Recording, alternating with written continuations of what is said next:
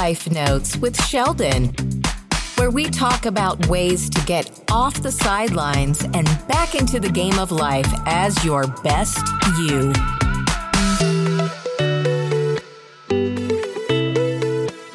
Hello, friends, and thank you for joining me on Life Notes with Sheldon, where we talk about ways to get you off the sidelines and back into the game of life as your best self. Great to be with you again today. Today's Life Notes entitled, What Are You Willing to Give Up? And so I ask, What are you willing to give up? You know, I had an economics professor who was one of my favorite of all time. He was older and he was a totally no nonsense kind of guy who pretty much told things how they were, perhaps even at the risk of his job at times. In the short time in his class, I learned a lot. And perhaps one of the most valuable lessons I internalized was regarding the concept of opportunity cost, which identifies the true cost as something being what we have to give up to get it. You know, I was talking to a dear friend of mine who was in the process of making a critical life turning point that would challenge and change his culture, upbringing, belief system, and heritage. I listened intently and as attentive as I could, and then left him with this. Well, ultimately, you have to fully determine what it is you want at this point in life regarding this matter and what you are willing to give up to get it. You know, I don't think he liked this very well because it wasn't a cheerleading vote of support for his journey or decision. And yet, for me, it was the most empathic, useful, and considerate thing I could leave him with at the time.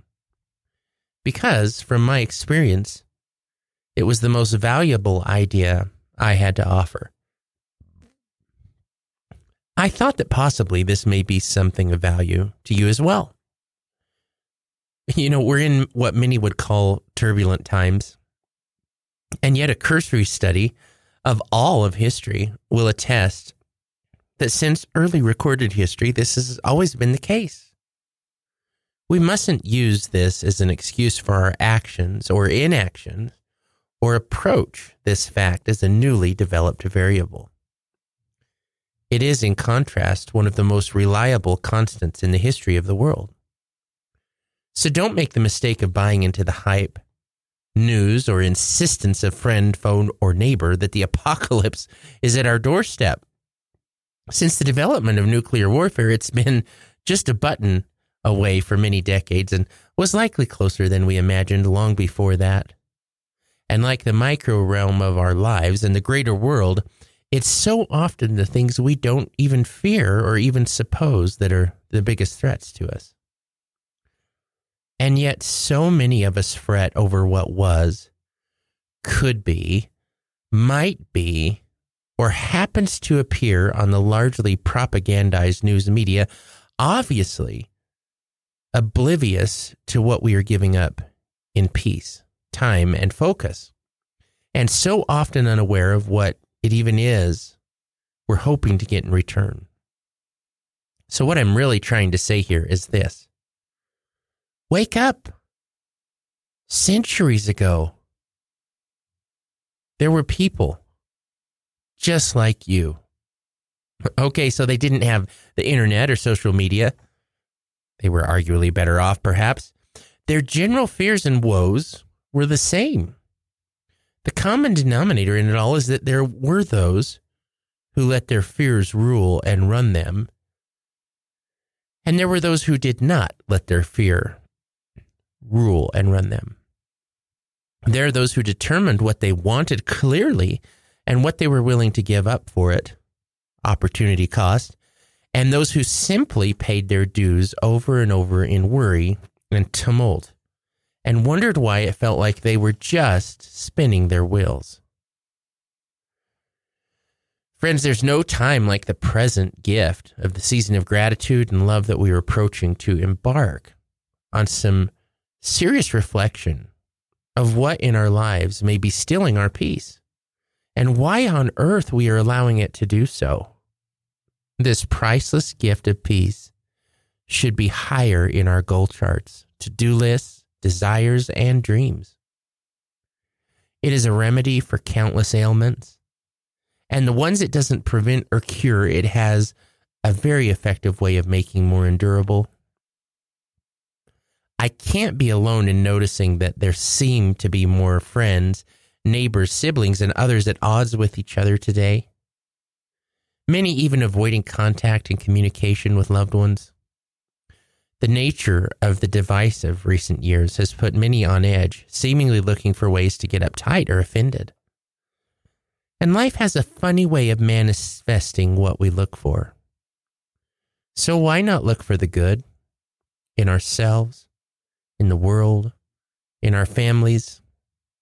As I get older, I find myself returning often to the principle and idea of opportunity cost, and I wonder if my elderly professor friend is still around.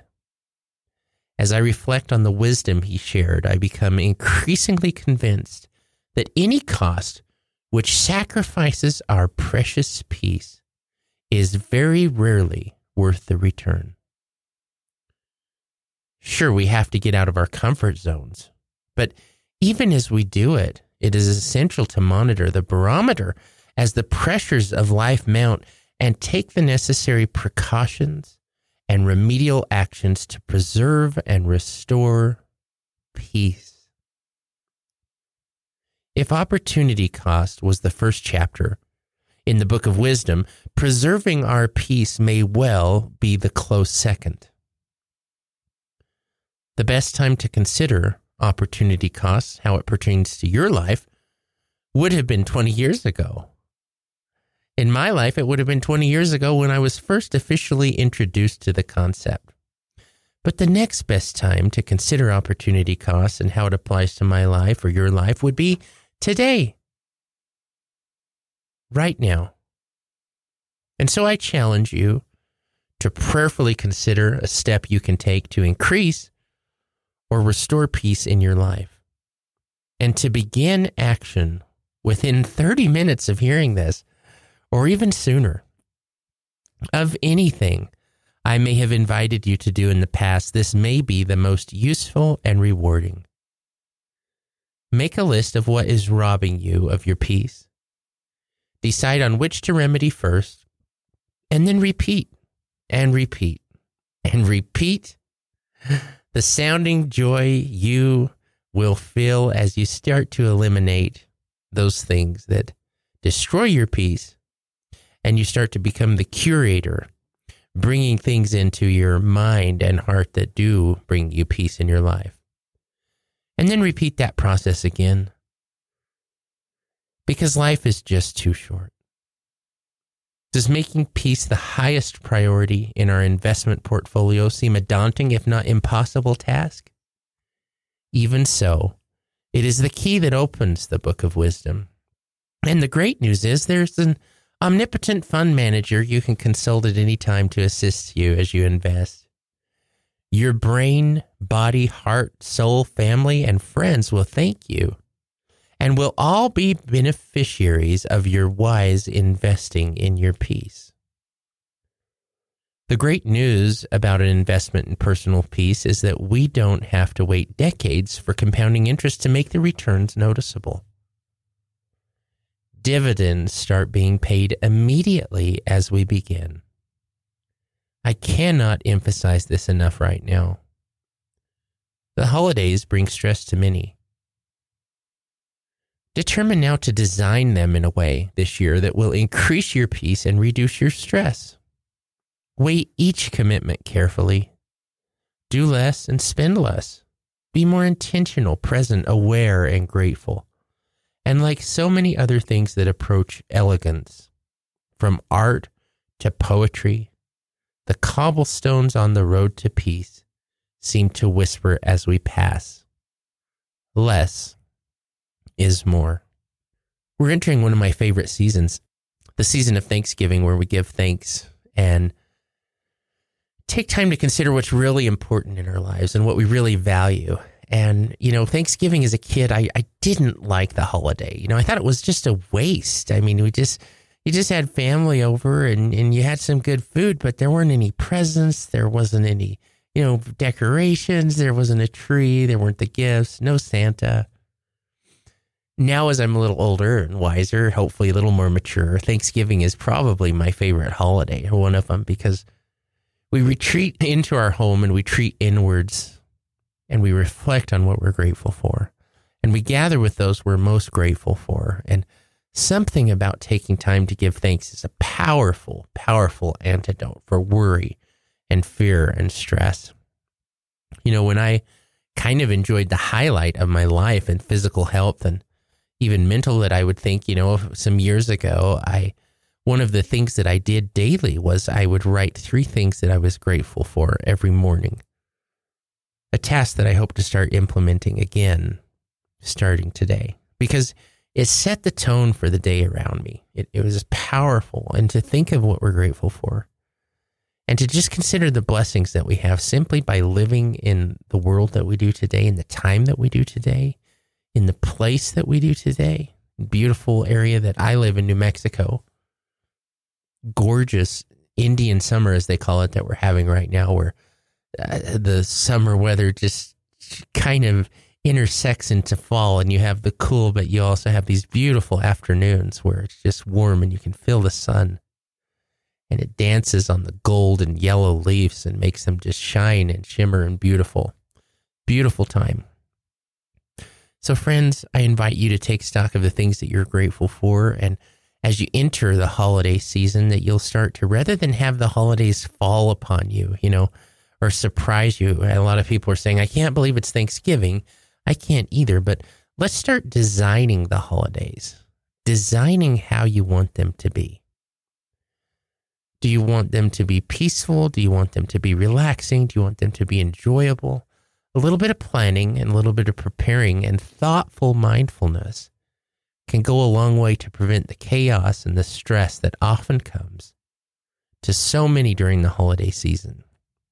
You know, whether it's holidays or work or life in general or family, if we're approaching the level of insanity where things are out of control or things seem to be sliding that way, we have to ask ourselves, what are we doing? And why are we doing it? And and why does this seem so chaotic? Why does this seem so difficult? Why are things not working? And what might we be doing that could be causing it? Because when we take that introspection and take that time to consider what part may I be playing in the chaos? How may I be creating the chaos or sustaining or enabling it? Rather than become overwhelmed and, and, and, and enwrapped in it, we start to become empowered. And that empowerment allows us the opportunity to start to take ourselves out of the storm, you know, the storm cloud that sometimes we're in with things being thrown around us like a tornado. We're able to, in the eye of that storm, have a period of calm where we focus and we start to observe the things around us. We observe that Toto is flying through the through the stratosphere and Dorothy, you know, I mean we we we observe the chaos. But for that minute we're not a part of it because we are a studying observer and when we take the time to realize that our life or our home or our job or our relationship is in chaos, that's a powerful start to the next step of being able to be empowered to do something about it. But like Alcoholics Anonymous or any self improvement process, the very first step is to realize that we have a problem. And friends, we have a problem in the United States. We are one of the most stressed out, worried, and anxious people in all of the world. Statistically, look it up. And so chances are that very well mean that you're one of those people as well that's adding to that statistic. And friends, if you don't stop and take time to ask yourself why and consider these things, you're going to go a lot of days and a lot of months and a lot of years that are going to affect your physical, mental well being, and that of those around you. So take that time and start becoming the curator of your life. Start deciding what you need to get out of your life and what you need to bring into it to have precious peace. You know, something that I've been doing lately because I, I feel like I do really good at this. And then sometimes I start to go back to my old ways. I'm sure as we all do of, you know, worst case scenario kind of thinking that we have in the United States and, and, and all over the world. I'm sure we all struggle with from time to time, some of us more than others. Certainly those of us prone to anxiety, but you know, I, I get a phone call from a customer or a client or something, and I start thinking, oh no, this is bad. We should have changed the worst case scenario. And I'm dreaming up, you know, because it may be something that's a that's a challenge. And nine times out of ten, it's not the worst case scenario. It's never been the worst case scenario. I'm still here. But usually, even if it's a complaint or an issue, if I reframe that as an opportunity to show them how much I care for them as the customer, then it goes from this crisis to this opportunity for me to be proactive about it, to do something about it. You know what, Mr. Customer, I want to attend to this for you. And so this is what I'm going to do. And then perform that and follow through. And instead of this customer looking at me and thinking, man, what a flake, this is bad, I don't like him, eh, they're not providing customer service, they think, wow, they really took care of my problem. They really care. And so you see how this initial kind of crisis, worst case scenario I'm thinking of becomes, rather than that, an opportunity to strengthen a relationship, to strengthen a tie, and to show that person how much, how important they are to me. And so, friends, more likely than not, a lot of these worst case scenario things that you may be thinking of in your life, a lot of these things that you're worrying about, may actually be opportunities if you'll take that time in that eye of the storm to look around you and start reframing some of those things. And so I'd invite you to do that. And one of the things that I've been doing these past few weeks is I've struggled with this worst case scenario mentality that slips back in. And, and, and you know, I, I, listened to a talk uh, yesterday and I shared it with my family. It was by Dieter Uchtdorf, you know, one of my favorite people. And uh, one of the things that he said is, you know, he took part in in bringing this special building to to to Europe to to Spain, and uh, he was an area representative, and and he was kind of you know a big deal, and he worked really hard, you know, with uh, world leaders and others to make this work and and get this opportunity for this this area.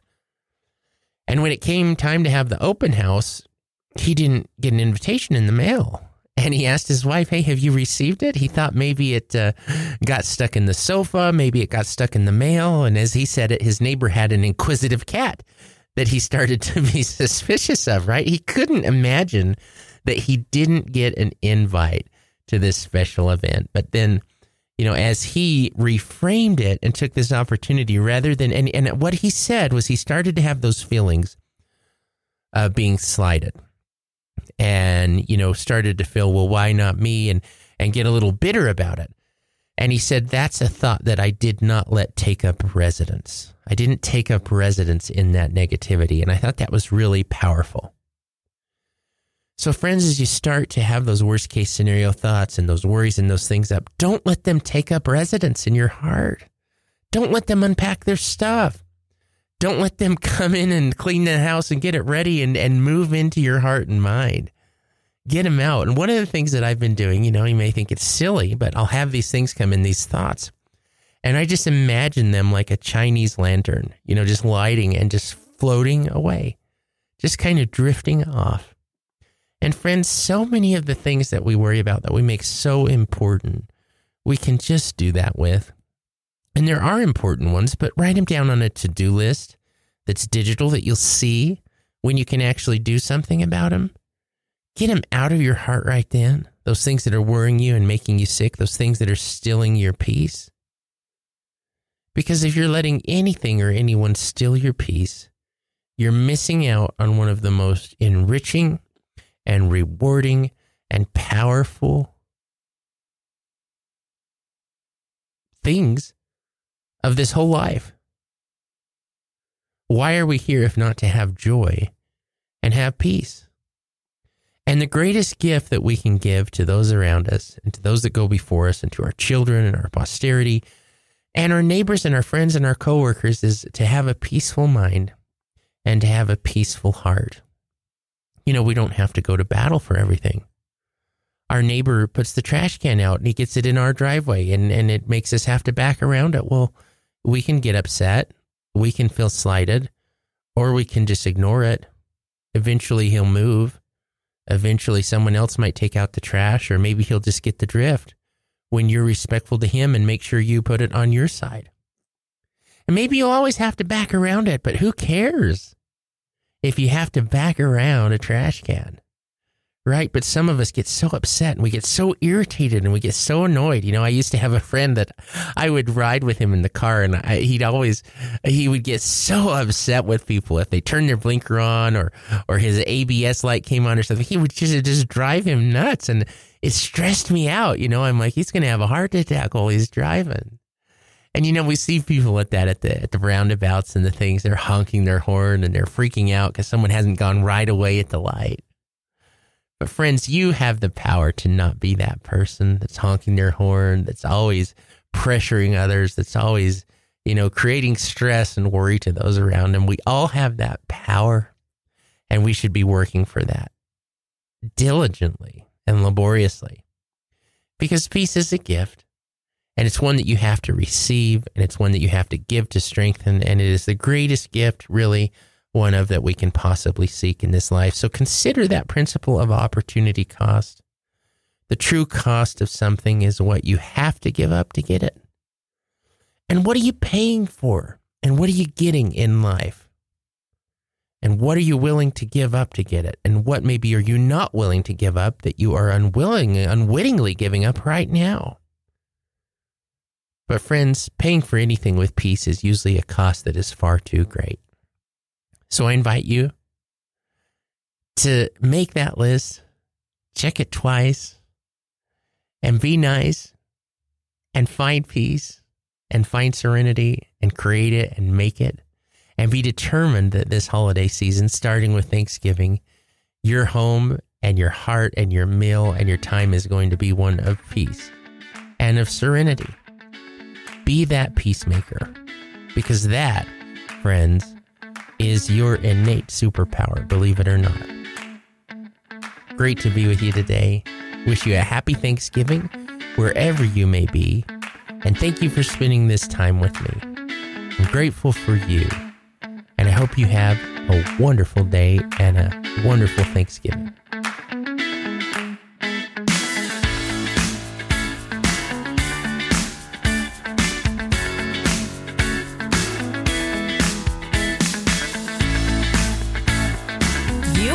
Listening to Life Notes with Sheldon. Listen every week for a brand new note on life. We hope that we have given you a way to get off the sidelines and back into the game of life as your best you.